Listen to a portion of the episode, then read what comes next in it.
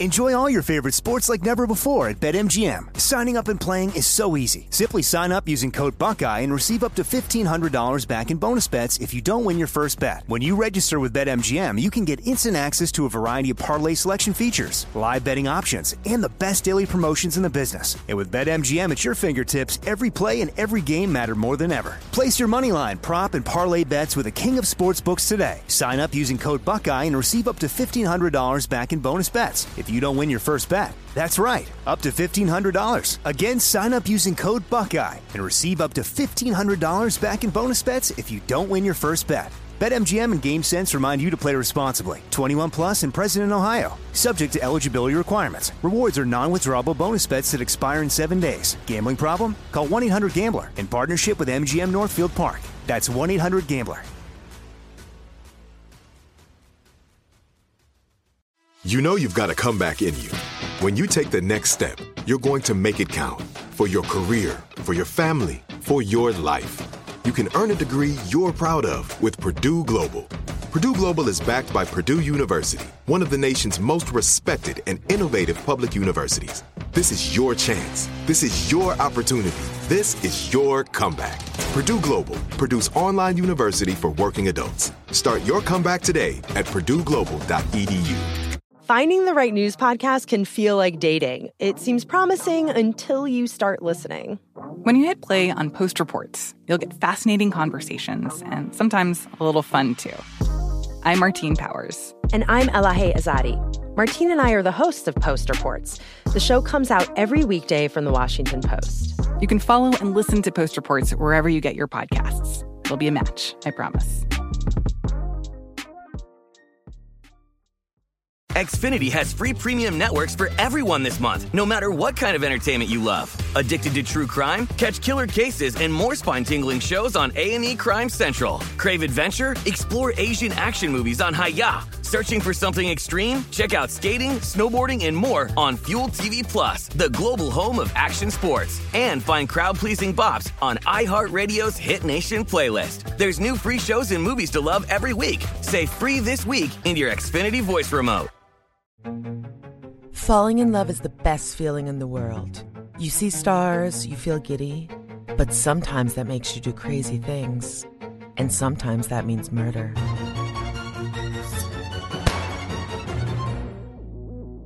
Welcome to Crazy in Love, a production of KT Studios and iHeartRadio. Today's guests are true crime producer Stephanie Lydecker and forensic expert Joseph Scott Morgan, who hosts his own podcast, Body Bags. He's handled thousands of death investigations, and Joseph also recently worked with us on our documentary, Murdered Missing in Montana, now streaming on Peacock. Episode 13 The Case of the Serial Bride, The Fixer, and the Valentine's Day Death. Stacy Morgan loved love. Perhaps it was her parents divorcing at a young age, but she always dreamt of finding her own forever and being someone's wife. Unsurprisingly, she married her high school sweetheart just prior to graduating. However, just two years later, the pair divorced. When she was 20, Stacy got married again and had a son. However, she ended up celebrating her one year anniversary with another divorce. For four years, Stacy focused on making a better life for her and her son. She earned a degree in psychology and nursing and began working her way up at hospitals in Georgia. At 26, she had a fiery romance with a new man and got married yet again. But just six weeks later, the couple split. In her early 30s, Stacy got married for the fourth time. She had two more sons, but it wasn't enough to keep the couple together, and they split up in 2005. Stacy was 34. In 2006, Stacy met a graphic designer at the hospital she worked at named Richard Scheck. The pair quickly hit it off and eloped in 2007. Richard was Stacy's fifth husband. Some of those closest to Stacy rolled their eyes. Another husband? But something about Richard was different. The 43 year old marched to the beat of his own drum. He was eccentric, but a good man. At work, people knew him as a motivator who always wanted to help others solve problems. An enthusiastic athlete, Richard loved playing catch and roller skating. He was funny and outgoing. Stacy was friendly and kind, and they seemed like a perfect match. Stacy's family noted that Richard was the best in her revolving stable of men. Plus, he didn't care that she'd had a complicated past. Richard was madly in love with Stacy. Here's Joseph. My goodness, five husbands? You know, you, you think about this, uh, Stephanie, relative to, you know, the short amount of time you have on this earth. How exactly does one go about having five husbands? over this short period of time. I'd just be very curious as to what this says about an individual and the way they view relationships. I guess that would say about Stacy specifically is, you know, she really believed in love and was committed to finding it at the bare minimum. Maybe so, but you begin to think about this this idea is it is it actually love or is it the idea of love or maybe the idea of just being married, of being attached to someone. You know, and you, you look at Richard, Richard's number 5, Steph. So, out of the four previous husbands, what is it that set him apart, that attracted her, that this was going to be her forever love? What what is it that made Richard so special? Friends and family said he was very kind and very fun. He loved riding his motorcycle and he took her hot air ballooning, and he seemed to really bring out Stacy's adventurous side. He was also an incredible stepfather. So here she is, a single mother, and now she finally meets a man who really takes fatherhood seriously. In fact, he quit his job to make more time to take care of the boys. He became their coach and ended up leading the Boy Scout troop. So he was a real catch. In fact, he even went on to adopt the boys. So for her, this might have been her finally happily ever after. At that time, Stacy was also finding her own way and doing really well at work. Yeah, and you know, you she's no slouch, Steph. This lady, she was she was a medical administrator. You know, she's got this background where she's worked hard. You know, keep in mind how she started out. You know, she got married right out of high school. Here she is, and she's gotten a couple of degrees, and now she's worked herself into a position of trust where she's managing uh, a medical practice and she's you know essentially pulling in six figures a year and she's working her tail off. You know, what makes this all the more interesting is that not only is she managing, you know, a household by herself, you know, when Richard comes into the picture, she's got a pretty intense job, uh, medical administrator. But in addition to this, she's got elderly parents that she has to take care of. Anybody knows that if you have parents that are getting up in age, they have, you know, everything from doctor's appointments to uh, just needing help around the home. And all of this is on her at this moment in time in her life, Steph. Despite the couple's busy lives, they made time for each other. Everyone who knew them described the couple as, quote, very in love. They were always kissing, hugging, and generally just acting very enamored with one another. On Valentine's Day 2010, Richard had plans to cook dinner for Stacy and her parents. Ever the romantic, Stacy suggested the couple have a little alone time before dinner. Since their home was filled with children and Stacy's parents, the pair decided to meet at the Belton Bridge Park, about an hour outside of Atlanta. The dark, secluded, sprawling park was the perfect location for a romantic Valentine's Day rendezvous. The night of Valentine's Day, Stacy got stuck at work, so she told Richard she'd meet him there at the park.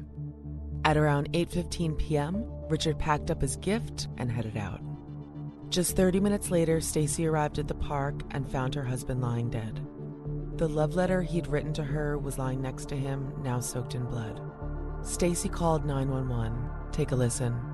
Oh my god, please, I need help right now! He's been shot! He is dead! He was just my head!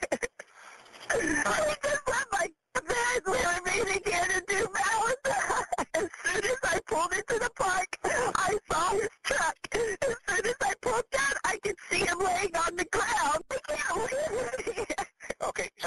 I can't live like What's so horrific about this is the fact that Richard wasn't just simply shot, he was shot five times. And the injuries he sustained were very specific. And it kind of tells a lot, I think, at least, about who would this have been that could have done this. Uh, first off, we I think that considering the location of these injuries and and I'm referring to the anatomical position of the injuries. These are devastating wounds. Essentially, one of them would probably take a person down to the point where they could not self-inflict wounds any further to themselves. But you know, Richard was shot twice in the abdomen. He was shot uh, twice in the face, and shot once in the chest. And so the wound that he sustained in the chest is that thing that finally finished him off, at least in the estimation of the forensic pathologist, because it, it went right through his heart. You know, anytime we have a case involving multiple injuries. It gives us an indication that there is, first off, on the part of the individual that is perpetrating the crime, they want to make sure the individual is not going to be around any longer. And it also goes to, I think at least, a lack of economy, if you will, in what the individual, the perpetrator, is doing. It means it goes to this idea of the individual probably not being as skilled at what they're doing, that maybe it's a passion driven thing, or maybe it's the first time that they've ever done this. So they go to great lengths to try to make sure and guarantee that this individual is, in fact, deceased. And is that an overkill? Yeah, it, it, can be qualified as an overkill. And you know, most of the time when we think about overkill, we think about things like beatings in particular because they're so very personal. And of course sharp force injuries you know with stabbings and those sorts of things. But it's not out of the norm uh, relative to overkill events to have someone that shoots an individual multiple times. So let's just keep in mind that if an individual sets out and they choose the weapon uh, that they're going to utilize uh, in this case a firearm they're going to empty that firearm until they think that the job is done and it doesn't matter how it's going to appear. Which is interesting because i would imagine that would only be leaving behind potentially more evidence ultimately. Yeah you're you're absolutely on the money there. And i'll, I'll give you a great example. Uh, you know every time a weapon is fired into a target let's say you start off at a distance okay and maybe you fire you strike an individual in the abdomen there might not be any kind of residual powder that's left behind but as the perpetrator progresses in their shots, let's say powder begins to appear, that kind of gives you a narrative of what the perpetrator was doing during this event that they're advancing on the individual. And maybe the final shot, you know, the one that they refer to as being center mass in the chest, maybe that's close to a contact wound where they're right on top of the individual and they pump that last round into the body. And that gives you an impression of an individual, at least, that is in a dominant position over the deceased. They just want to make sure that final shot hits a mark and that the individual is finished. Oof. You know, well, initially, not surprisingly, the police thought that this was potentially a robbery and that it was completely random. But that didn't really add up either because there was no evidence of a robbery in the car. In fact, there was $40 in his little cup holder.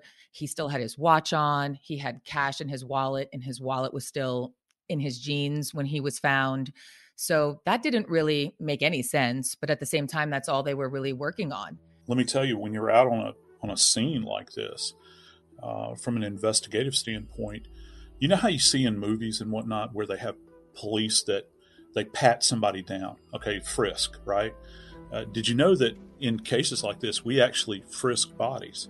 F- first off, you don't want to go sticking your hand blindly into any any person's pockets, whether they're alive or deceased. But in this case, we're going to feel the outside of the body. And automatically, you're going to get an eyebrow raise from me. If I suspect that somebody's putting forth a narrative that this might be a robbery and I can feel a wallet, I can visualize a ring on a finger or maybe in certain cases a watch or a necklace or anything like that. And none of that none of that has been taken, then it's going to automatically go into kind of this mental checklist that I keep going on in my brain at all times. And I'm going to say, well, it doesn't really meet that standard here. What are we looking at something else? And you combine that with the number of injuries that Richard sustained, and it, it puts you off onto a completely different path. Suddenly, the circle around Richard becomes very significant because who would want to do this to him? In fact, even the keys to the car, they were still in the ignition only furthering your point about this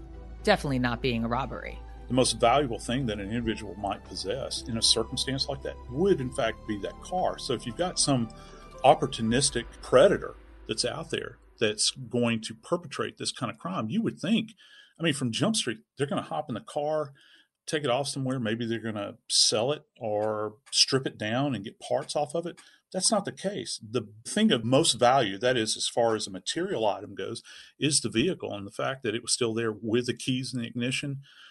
Yeah, that that gives us pause. And just to put a pin in that, you would imagine if you were the perpetrator and you had planned this event, you think you would have wanted to cover it up to make it look like a robbery and even just take those key items. But maybe this was something that happened spontaneously. If you're coming into this blindly and all you have remaining is this man's car and his body laying there with all of these gunshot wounds, it leaves more questions than actual answers. We're going to take a quick break. We'll be back in just a moment. Enjoy all your favorite sports like never before at BetMGM. Signing up and playing is so easy. Simply sign up using code Buckeye and receive up to $1,500 back in bonus bets if you don't win your first bet. When you register with BetMGM, you can get instant access to a variety of parlay selection features, live betting options, and the best daily promotions in the business. And with BetMGM at your fingertips, every play and every game matter more than ever. Place your moneyline, prop, and parlay bets with the king of sportsbooks today. Sign up using code Buckeye and receive up to $1,500 back in bonus bets if you don't win your first bet. That's right, up to $1,500. Again, sign up using code Buckeye and receive up to $1,500 back in bonus bets if you don't win your first bet. BetMGM and GameSense remind you to play responsibly. 21 plus and present in Ohio, subject to eligibility requirements. Rewards are non-withdrawable bonus bets that expire in seven days. Gambling problem? Call 1-800-GAMBLER in partnership with MGM Northfield Park. That's 1-800-GAMBLER.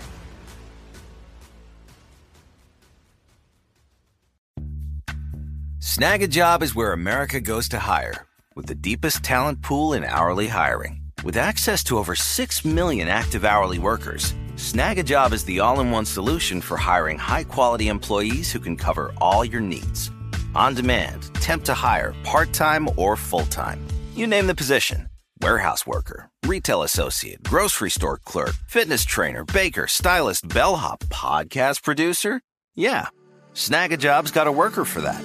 With our easy to use platform, you're able to seamlessly post and fill available positions quickly with a dedicated customer support team to provide all the help you need along the way. Kind of nice knowing you have a talent pool like that in your own backyard, right? Snagajob is the partner you need to keep your business running smoothly. So visit snagajob.com or text snag to 242424 to talk to an expert. Snagajob.com, where America goes to hire. It took 11 years to get to this sale. The Knix anniversary sale is on now at knix.com. Celebrate the intimate apparel company that has reinvented products for real life with one of Knix's biggest sales of the year. Get 30% off all leak-proof apparel from the number one leak-proof brand in North America, including period underwear, swimwear, activewear, and more. Millions of people have made the switch to Knix leak-proof underwear, and there's never been a better time for you to try. Save 30% on super comfortable, machine washable, and great looking underwear that's perfect for periods and light bladder leaks. Choose from a variety of colors, styles, and sizes, from extra small to 4XL. You can even match your leak proof underwear with an incredibly supportive and comfortable Knix wireless bra. Don't miss this chance to stock up on your Knix favorites or try something new. It only happens once a year at Knix.com. That's KNIX.com for the Knix anniversary sale. Hurry, the sale ends on Monday, May 13th. Go to Knix.com. That's KNIX.com. There's a lot happening these days.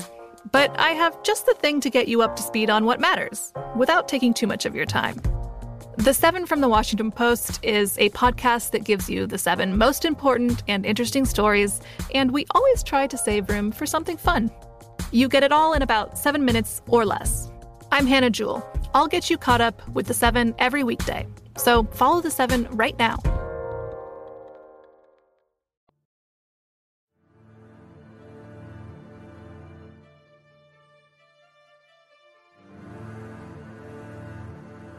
A couple of pieces of evidence that were actually recovered out there, other than the vehicle, is that you've got essentially three separate sets of tracks that are out there. And when I say tracks, I'm not talking about footprints or something like that. I'm talking about tire tracks. For those that don't know, tire tracks are are unique to any particular vehicle and you know we gauge them based upon their width the depth that they create that goes to the weight of the vehicle the wear the tire wear all of those sorts of things and you know we can do things like uh, trying to establish what brand of tire left this track or this impression behind and so this is a concept within forensic practice that's referred to as individualization. And that's kind of one of those signs you can kind of hang your hat on intellectually. And so now you just don't have his his car tracks that are there that are matched up to his vehicle.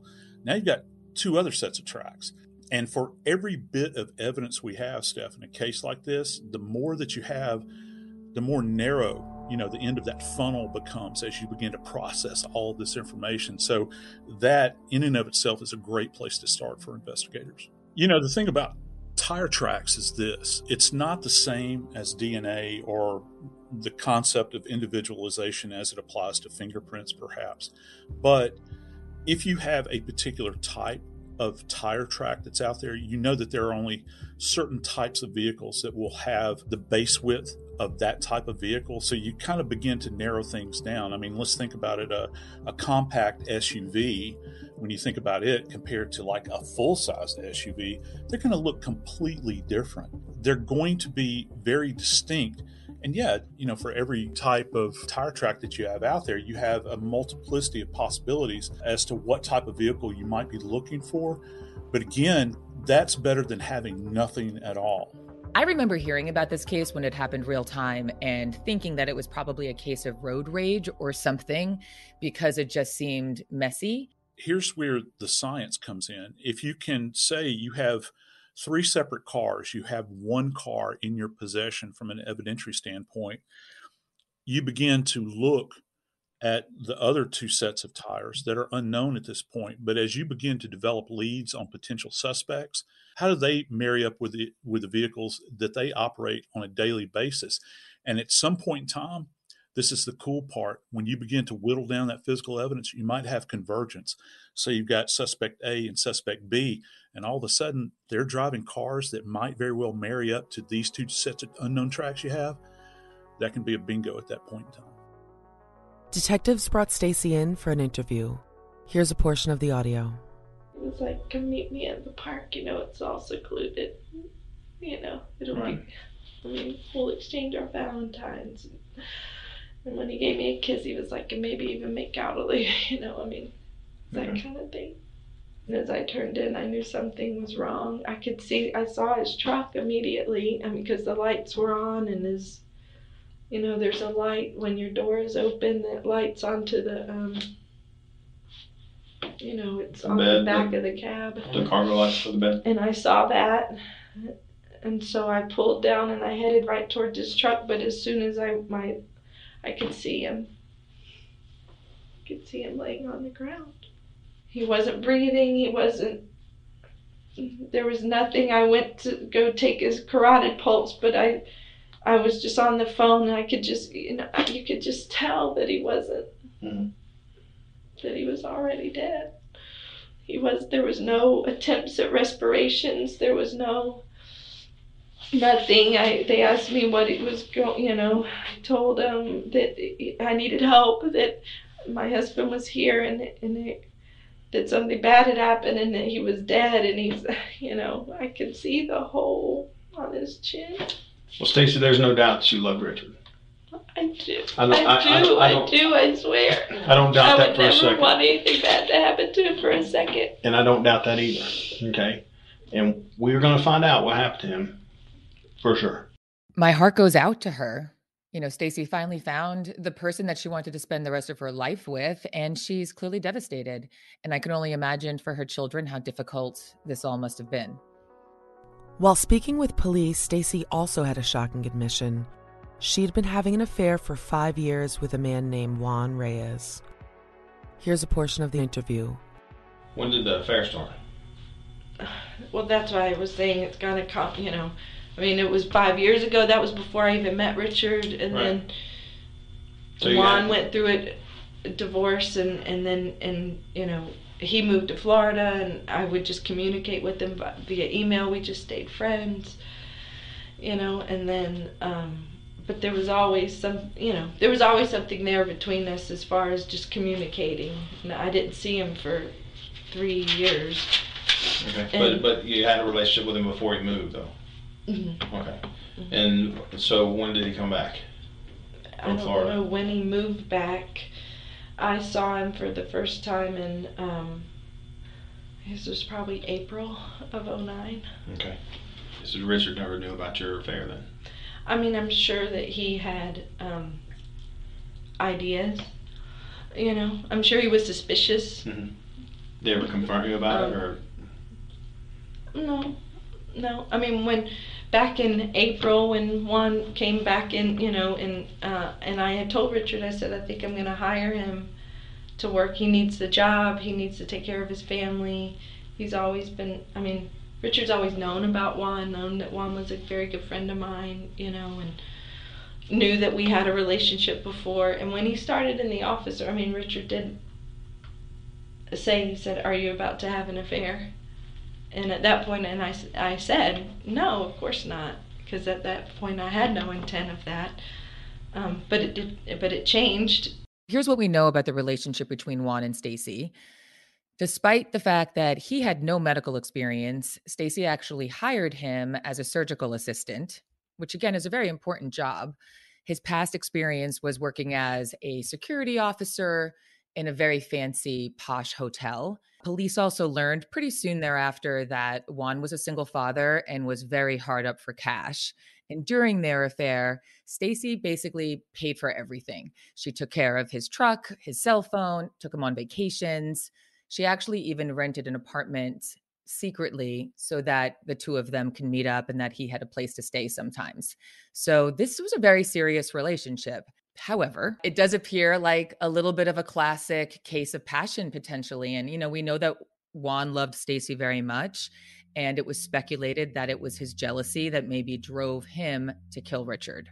You know, the one comment I have to make about this is that Stacy must have really cared for Juan because now she's put him in a position where he's working as a surgical assistant and he has no training whatsoever.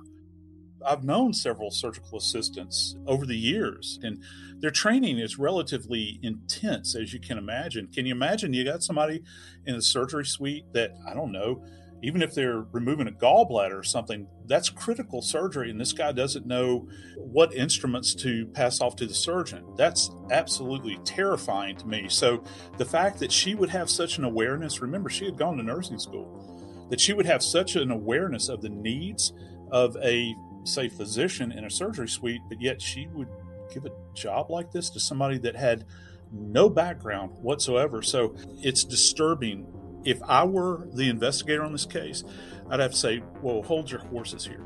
You've got an individual that is in a position of authority like Stacy was, and she's going to put this individual into this kind of position. I would want to bring Juan in immediately and begin to talk to him separate from Stacy. And that's the important thing in all of these cases. You want to keep these witnesses separate. And the main reason we do that is so that no one can quote unquote get their story straight. If you can go out and get an individual cold and bring them in and begin to question them, you're going to get closer to the truth that way. Well, that's exactly what they did. Ultimately, police brought in Juan, and he denied everything and agreed to take a polygraph, but the results were inconclusive, which I don't hear this very often. Can lie detectors be beaten? There is a reason from a scientific standpoint that polygraphs are not admissible in court. And we hear this tome all the time. You know, well, it's not admissible, it's not admissible. We have to examine why polygraphs are not admissible. And the reason is is that in science, we have to be able to confirm things numerically, quantitatively, if you will, not qualitatively. So, you know, if I ask you a qualitative question, uh, a yes no question, perhaps, or maybe an opinion question. There's no numerical requirement for that. You know what I'm saying? It's not like, you know, if you're testing a drug, you know, like from a forensic standpoint, like, is this or is this not cocaine and what is the purity level of it? You can't do that. you can't do that when you're trying to judge somebody relative to their truthfulness. I don't know of anybody that can actually do that. There are a lot of people that say they're really good at it, but again, they're so it it leaves so many open questions, I think, at the end of the day, that the courts have never recognized it as being admissible. It's a great investigative tool, though, because you can kind of pick up on the idea if somebody's trying to be deceptive or not. And that, as an investigative tool, it can put you in a particular direction, but it's certainly not admissible in court. Once police brought Juan in, they laid it out for him.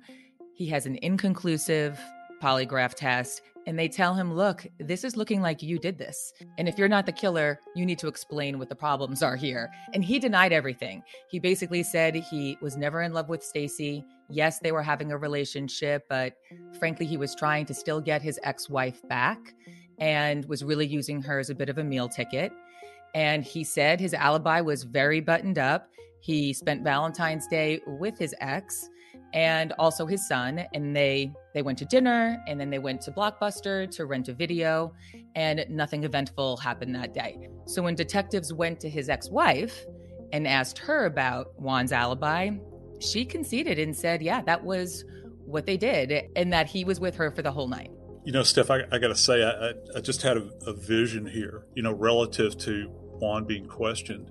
And this is what many of us in investigations referred to as a come to Jesus moment. When you have a suspect, and can you imagine you're sitting there and you you tell this guy, "Well, listen, Juan, we we have to be completely forthcoming with you. You're our number one suspect in a homicide, and a very brutal homicide at that." And then all of a sudden, he has to make a decision as to what he's going to do. And I, I, think that this is kind of the ultimate litmus test. You know, even more so than maybe a polygraph test, I think that this kind of goes to the validity of whether he's being truthful or not. For some people, it might be kind of shameful. You know, he's saying that he's using her, all these sorts of things for money. Uh, he's trying to get back with his ex wife. He's at risk of losing that potential relationship. And so this gives you an opportunity to, to kind of validate what he's saying that yeah, this guy looks like he's telling the truth. And I think that's very important here. And they also went and interviewed Juan's ex wife, and she stood by him. And they were surprised by that. That could have been the perfect opportunity for her to throw Juan under the bus because she was not aware that he was having an affair with Stacy. And they were trying to patch up their relationship. But she stood by him and agreed to what they did that night and agreed that he had an alibi. So at this point, without a prime suspect, it does seem as though those tires were their only real piece of information that could get them closer to IDing this person. That was at this point their only real evidence. So detectives, as they do, they scoured every tire store hoping to find a match. And luckily they did. The tire from the scene of the crime was a Goodyear Integrity tire. And while this doesn't seem like a great lead because there were thousands of them made in the area, at least there was something to start on. It was around the same time that police received a tip from an IT worker at Stacy's hospital. He had been brought in to clear out employees' junk emails and noticed that when he got to Stacy's inbox, she had not one email the entire Valentine's weekend. He found this incredibly unusual, so he called the police. Luckily, the IT worker had backups of all the deleted emails. With the warrant, police searched through 4,000 of Stacy's emails and found two that stuck out. The first was two weeks before the murder. Stacy had transferred $8,902 to an unknown account. The second email, Stacy transferred an additional $1,100 just two days before the murder to the same account. The money, it turns out, went to a woman named Lenitra Ross. Here's Joseph. When you're an investigator, one of the things that you're looking for is connections. And sometimes the connections seem almost nonsensical, but the more you dig into it and you, you begin to understand that there are kind of these parallels that run in people's lives, you see these connections maybe a bit more clearly, if you will.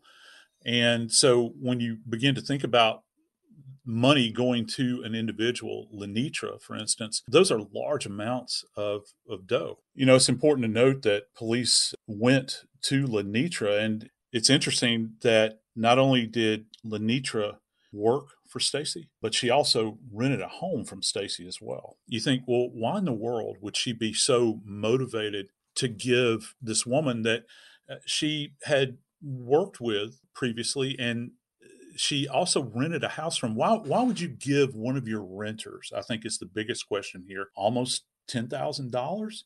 It seems kind of odd to me, and I think that that's that's a red flag for the police. You know, when you begin to to think about it, and then the police are actually questioning Stacy about this, and the idea was that this money was in somehow connected to a a repair at this rental house that was going to cost 10,000 bucks.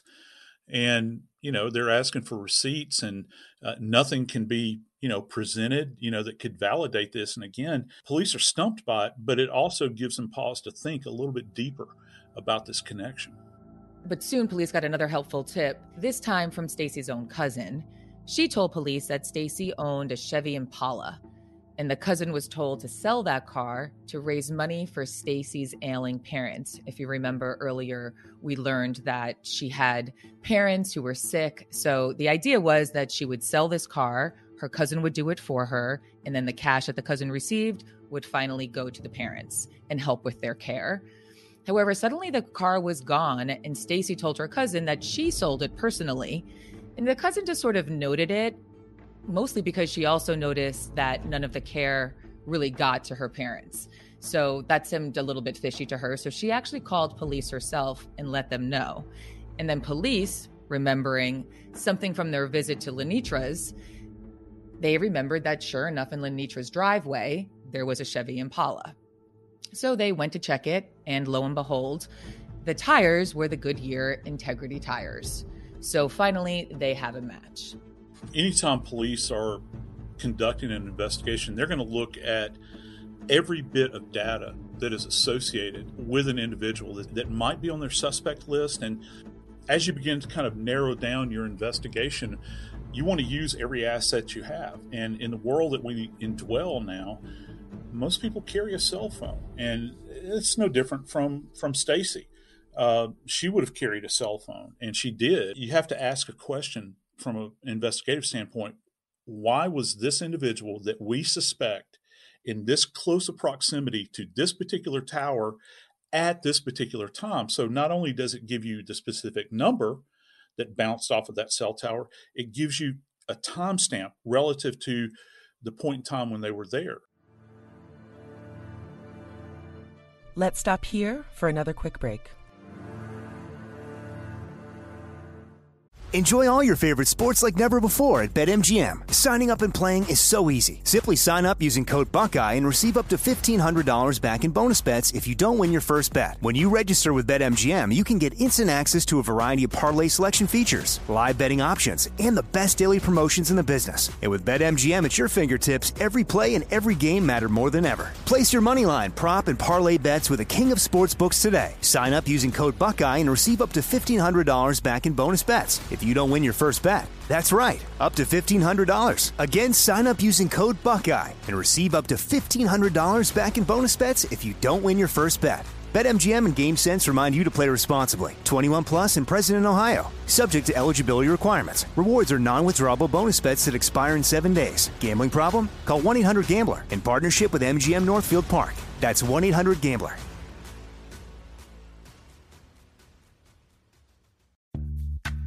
Snagajob is where America goes to hire, with the deepest talent pool in hourly hiring. With access to over 6 million active hourly workers, Snagajob is the all in one solution for hiring high quality employees who can cover all your needs.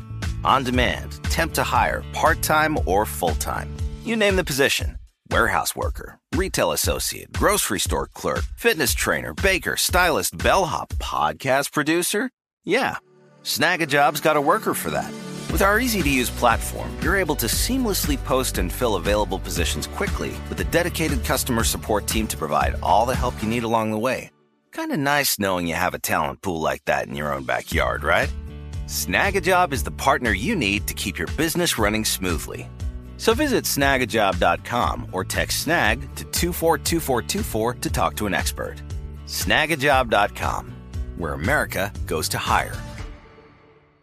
It took 11 years to get to this sale. The Knix anniversary sale is on now at knix.com. Celebrate the intimate apparel company that has reinvented products for real life with one of Knix's biggest sales of the year. Get 30% off all leak-proof apparel from the number one leak-proof brand in North America, including period underwear, swimwear, activewear, and more. Millions of people have made the switch to Knix leak-proof underwear, and there's never been a better time for you to try. Save 30% on super comfortable, machine washable, and great looking underwear that's perfect for periods and light bladder leaks. Choose from a variety of colors, styles, and sizes, from extra small to 4XL. You can even match your leak proof underwear with an incredibly supportive and comfortable Knix wireless bra. Don't miss this chance to stock up on your Knix favorites or try something new. It only happens once a year at Knix.com. That's KNIX.com for the Knix anniversary sale. Hurry, the sale ends on Monday, May 13th. Go to Knix.com. That's KNIX.com. I bet you're smart. Yeah, and you like to hold your own in the group chat. We can help you drop even more knowledge. My name is Martine Powers. And I'm Elahe Izadi. We host a daily news podcast called Post Reports. Every weekday afternoon, Post Reports takes you inside an important and interesting story with the kind of reporting that you can only get from the Washington Post. You can listen to Post Reports wherever you get your podcasts. Go find it now and hit follow.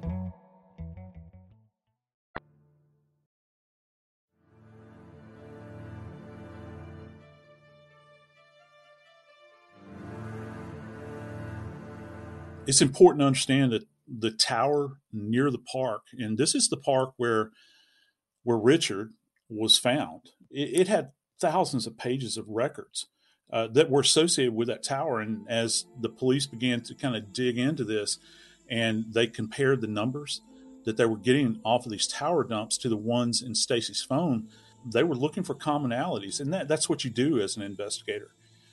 And this isn't something that you can kind of turn around on a dime. It takes time, but you know, because of if you if you put the elbow grease and the time and paying attention to detail is so very important. At some point in time, you'll find a match, and that's that's what the police did. And this is an important point. The match that they found, one of the commonalities that they found, was at 8:40 p.m. on Valentine's Day. A call was actually made from the park to Lenitra Ross's phone, uh, the woman that had been renting Stacy's house, and Stacy had a number in her phone as Reggie, aka Mr. Results.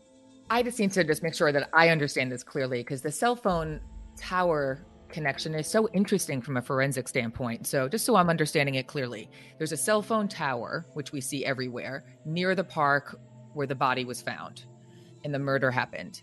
And as a result, every single call that was made from that tower during a certain amount of time was checked. And as it turns out, a phone call was made in that area from a person who was also in Stacy's contacts. Police Googled his name and number and found out that he was a personal trainer who occasionally held boot camps at Stacy's hospital. So there was some clear connection between Stacy, Lenitra, and this Reggie guy, the personal trainer. So police now start combing through the cell records to find everyone who was involved. And they now know that three minutes after the 840 call from Reggie and Lenitra, Lenitra texted Stacy two things. The first being that she was going to be late for work the next day. The second, happy Valentine's Day. With all of this information, it was enough to get arrest warrants. Under the name Operation Tangled Web, police organized a synchronized arrest of Stacy, Lenitra, and Reggie. When police arrived at Stacy's work to arrest her, she ran, leading detectives on a chase through the hospital, which ended with them cornering her in a locked room. She finally surrendered and was taken into custody. Here's Stephanie. Lenitra and Reggie denied everything, but Stacy quickly spilled the beans. The first question police had was, Why would you possibly murder your husband, Richard? Stacy told them that her son told her that Richard molested him, a claim that was never proved or substantiated. And at that time, Stacy was also triggered by her own trauma and felt that she couldn't leave Richard and risked losing custody of her kids. She confided to a friend at work that Lenitra, who told her she knew a guy named Reggie, maybe could kill her husband for her.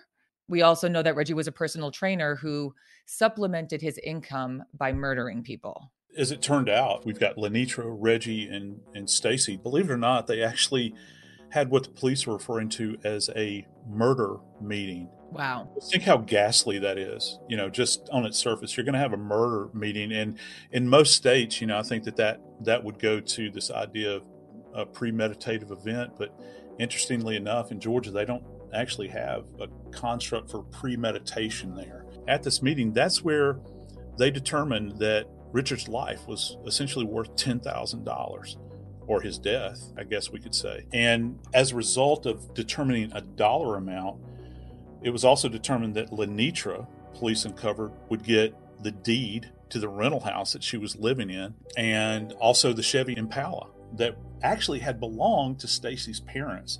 Again, another kind of ghoulish aspect to this. And a week later, the team that had the murder meeting, the three of these people, actually went out again in kind of premeditative fashion. They actually, Steph, they actually went out there and scouted out the location where Richard was going to be murdered. Just let that sink in just for a second. So you're a week in advance, you're thinking about all of this. According to what they said, that Reggie actually loved the idea and told her he would start using it more often for hits because this is an isolated area. You know, seemingly you could get away with this sort of thing. But you know, the one thing that they didn't count on is that the cell phone tower is kind of watching everything. And the idea was to try to make this look like a robbery, but wow, you know, I'd say Reggie kind of botched the job in this case because, as we know, Richard wasn't absent any of his valuables, and the biggest part here is his car was still left at the scene. Wow. It also seems that Stacy might have had other motives. Police also said that Richard had a $500,000 insurance policy and that Stacy stood to gain a lot of money in the event of his death. One of the things I thought that was really important, particularly since you use this term Operation Tangled Web, I think that if you imagine, you know, kind of like, you know, string art that people do, you have this one point of convergence that's happening from an evidentiary standpoint with all three. You're looking to connect all of these things. The police are confused. How can you connect it? Well, the one point of convergence with all of this is this one location that was kind of lorded over, as I stated, by the the cell phone tower, and then you've got the tire evidence, and you've got this money, and these are all points of convergence. And even when this case first came out, I remember hearing about it and learning a little bit about Stacy's background and that she had been married five times. I had two thoughts. One, you think, wow, less than 3% of the United States get married more than three times, according to my research. So that's rare, but that's certainly not a tell that anything ahead is going to be troubled watered, you know, it also means that she was very committed to finding love and perhaps had a bad picker. And although she struck out, she still believed and really wanted to have her happy ending. So finally meeting Richard was a big deal because now her kids finally had a dad and let this be the last of it. I think that's the spirit of this too. You know, love sometimes can cloud judgment and sometimes people can get into things that get real serious very quickly in the spirit of love. And I think sometimes kind of looking back and seeing what the tells were in other scenarios is helpful for the rest of us. In December of 2012, Stacy and Reggie pled guilty to the crime and were found guilty of malice murder. Lenitra's case went to trial and she too was found guilty. All three were sentenced to life in prison. With arrests and convictions, the case was seemingly wrapped up. But the police had one lingering question. Why did Lenitra text Stacy, quote, Happy Valentine's Day the night of the murder? It turns out that they had decided it would be their signal that Richard was dead. Happy Valentine's Day, indeed. Shameless plug. If you're enjoying Crazy in Love, leave us a review. To view our recent documentary, Murdered Missing in Montana, you'll find it streaming now on Peacock. Follow us on Instagram at KT underscore studios. Crazy in Love is produced by Stephanie Lydecker, Beth Greenwald, Chris Graves, Lisa DiGiovine, Tim Hamilton, and me, Courtney Armstrong. Editing and sound design by Jeff Twa. Crazy in Love is a production of iHeartRadio and KT Studios For more podcasts from iHeartRadio, visit the iHeartRadio app, Apple Podcasts, or wherever you listen to your favorite shows. Xfinity has free premium networks for everyone this month, no matter what kind of entertainment you love. Addicted to true crime? Catch killer cases and more spine-tingling shows on A&E Crime Central. Crave adventure? Explore Asian action movies on Hayya. Searching for something extreme? Check out skating, snowboarding, and more on Fuel TV Plus, the global home of action sports. And find crowd-pleasing bops on iHeartRadio's Hit Nation playlist. There's new free shows and movies to love every week. Say free this week in your Xfinity voice remote. From BBC Radio 4, Britain's biggest paranormal podcast is going on a road trip. I thought in that moment, oh my God, we've summoned something from this board. This is Uncanny USA. He says, Somebody's in the house, and I screamed. Listen to Uncanny USA wherever you get your BBC podcasts, if you dare.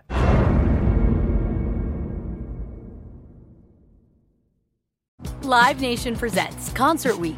Now through May 14th, get $25 tickets to over 5,000 shows. That's up to 75% off a summer full of your favorite artists like 21 Savage, Alanis Morissette, Cage the Elephant, Celeste Barber, Dierks Bentley, Feid, Hootie and the Blowfish, Janet Jackson, Kidz Bop Kids, Meghan Trainor, Peso Pluma, Sarah McLachlan. Get tickets to more than 5,000 summer shows for just $25. Until now through May 14th. Visit LiveNation.com slash Concert to learn more and plan your summer with Sean Paul, Sum 41, 30 Seconds to Mars, oh, and Two Door Cinema Club. Are you still searching for your perfect place to call home? Well, now is the time to buy at Fisher Homes. If you're looking to move in before the end of 2024, May could be your last opportunity to start building your dream home and close before the year's end. If you're hoping to move in even sooner, Fisher Homes also has homes that are move in ready and waiting for you, where you can start enjoying the benefits of homeownership even faster. Schedule your personal tour with a new home advisor today at FisherHomes.com and make this spring the season you find your perfect home sweet home.